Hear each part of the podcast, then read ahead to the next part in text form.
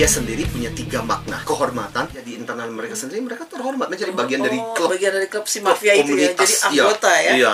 Kalian orang-orang tertentu yang bisa menjadi bagian dari keluarga, Keluarga itu, si mafia itu. itu ya. Yang kedua adalah solidaritas, keakraban mereka, saling melindungi, saling membantu itu solidaritas mereka luar biasa.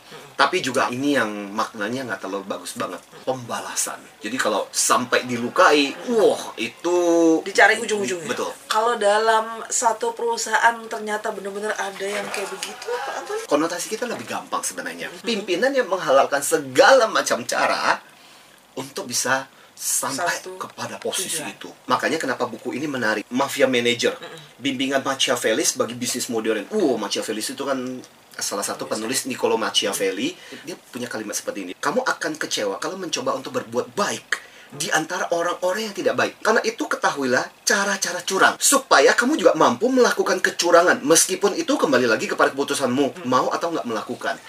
saya langsung inget si abang Gimana Bun, cerita tadi abang? ulangan dadakan Mm-mm. untung malamnya abang udah belajar yang bunda bilang oke Yes. jadi besok pelajarannya apa baca sekarang Oke. yang lain bun pada nyontek gurunya tahu senyum-senyum aja oke Iya. terus abang Iya, enggak, iya, enggak. Ada beberapa, satu atau dua pertanyaan dia nggak bisa. Iya.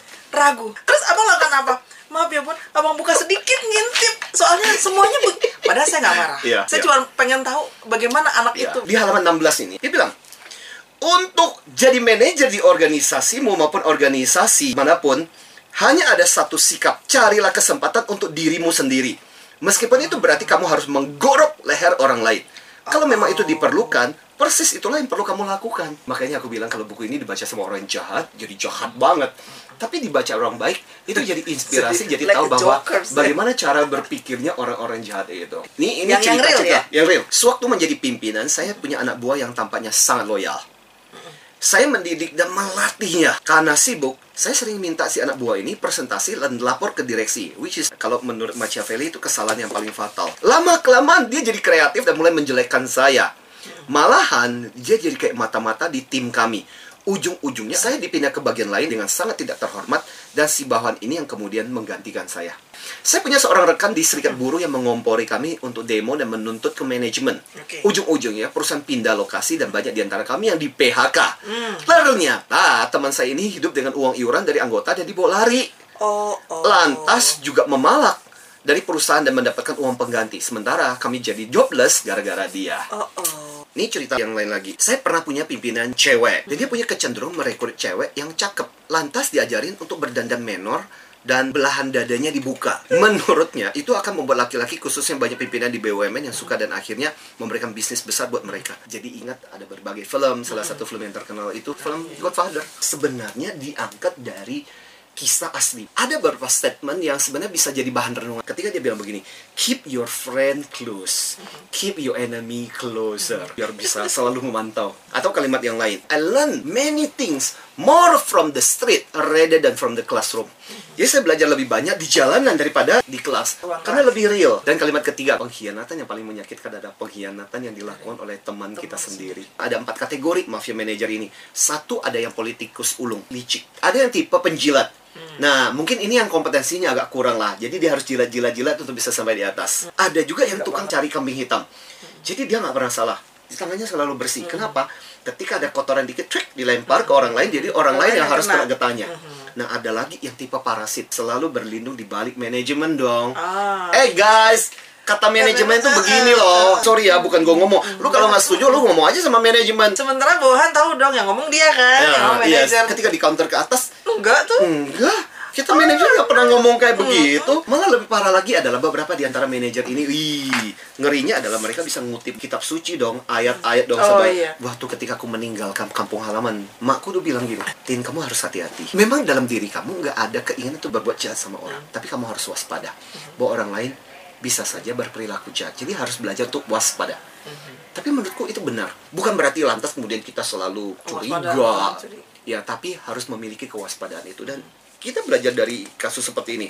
Ada contoh yang lain. Saya punya seorang pimpinan baru, dulunya dia rekan kerja. Sampai dia minta izin loh dan bilang, Please ya teman-teman, mohon dukungannya ya, mohon supportnya ya, supaya aku bisa jadi pimpinannya. Itu waktu masih jadi rekan. Kami pikir dia akan jadi pimpinan yang baik. Taunya dia perlahan-lahan menghancurkan tim kami dan berbalik. Semua yang protes dia preteli. dan bikin susah. Oh, Target naik sehingga nggak tercapai dan akhirnya kemudian harus keluar dari organisasi. Prinsip utamanya dong, pokoknya prinsip utama tadi adalah kekuasaan itu paling utama. Segala sesuatu dihalalkan asal bisa bawa kamu ke puncak. Terhadap atasan, ya, dia punya prinsip sebelum kamu jadi pimpinan, ketahuilah cara untuk menjilat mereka, ya.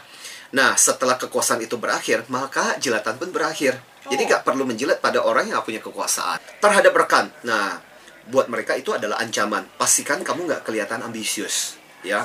Pastikan kamu bermain bersama dengan mereka, tertawa bersama dengan mereka, dan sembunyikanlah pisau dan senjatamu. Jangan gunakan sebelum waktunya. Nah, sama anak buah, cuma ada dua tipe anak buah, penurut sama pembangkang. Itu aja. Ya, Kamu tipe yang pembangkang apa penurut? hadiah yang penurut, udah hukum yang pembangkang yang sudah. pembangkang. Mengapa muncul manajer mafia seperti itu? Kalau itu memang udah menjadi karakternya, mungkin yang dia tahu ya cuman seperti itu lah. Atau dua karena keteladanan yang salah. Dia contoh dari bapaknya, orang tuanya, itu bisa jadi kan. Oh. Mencontoh dari bosnya. Atau sebenarnya dia insecure. Dan dia merasa dunia ini penuh dengan pengkhianatan. Daripada gue dikhianati, mendingan gue mengkhianati duluan. Atau karena memang nggak kompeten. Atau karena organisasi mereward. Jadi gini, Mafia manager selalu buruk? Tidak juga. Sisi positif mereka apa sih? Satu, mereka punya ambisi. Yang kedua, fokus pada tujuan. Mengesampingkan perasaan. Tidak membiarkan perasaan itu mengaburkan tujuan mereka. Dan mereka profesional. Bagi mereka, bisnis ya bisnis. Dan mafia manager itu tidak mentolerir kesalahan. Nah, kita kadang-kadang mencela-mencela kesalahan, ya udahlah, diampunilah. Nah, mereka nggak mentolerir. It's somehow, sebab mafia manager ini profesional banget. Dan mereka tetap menghargai orang-orang terdekat. Jadi orang yang loyal, teman-teman, sahabat, keluarga itu tetap mereka kasihi. Nah, apa akibat buruk kalau organisasi punya manajer seperti ini? Ya jelas lah organisasi jadi rapuh lah. Kebayang nggak isinya cuma pengkhianatan dan pengkhianatan. Kita nggak tahu orang ini setia benar-benar sungguh ataukah dia punya maksud yang lain. Akhirnya kemudian organisasi jadi dipenuhi pada yes man dan penjilat dong. Nah, yang paling penting adalah satu kesimpulannya berusaha untuk netral itu penting. Karena kalau kita berpihak, iya kalau pihak kita menang, kalau salah kamu akan ikutan jatuh juga. Dua, simpan data dan bukti. Misalnya contoh ketika kamu mulai dikambing hitamkan dengan kesalahan, susah buat kamu untuk membela diri kalau kamu tidak punya data bukti otentik. Terus nomor tiga adalah belajar untuk antisipasi yang buruk. Don't expect the best, expect the worst. Pikirkan gini, kalau sampai dia melakukan hal yang buruk, gimana rencana? Harus ada plan A, plan B, plan C. Terus, nah ini penting nih, jangan konfrontatif secara terbuka. Semakin kamu konfrontatif, semakin kamu itu akan jadi target dia. Karena kan dia pingin dong untuk naik ke atas. Keputusan akhir tetap di kamu. Kalau kondisinya semakin buruk dan jadi banyak politik, mungkin kita bisa putuskan apakah ini memang tempat yang lingkungan yang cocok.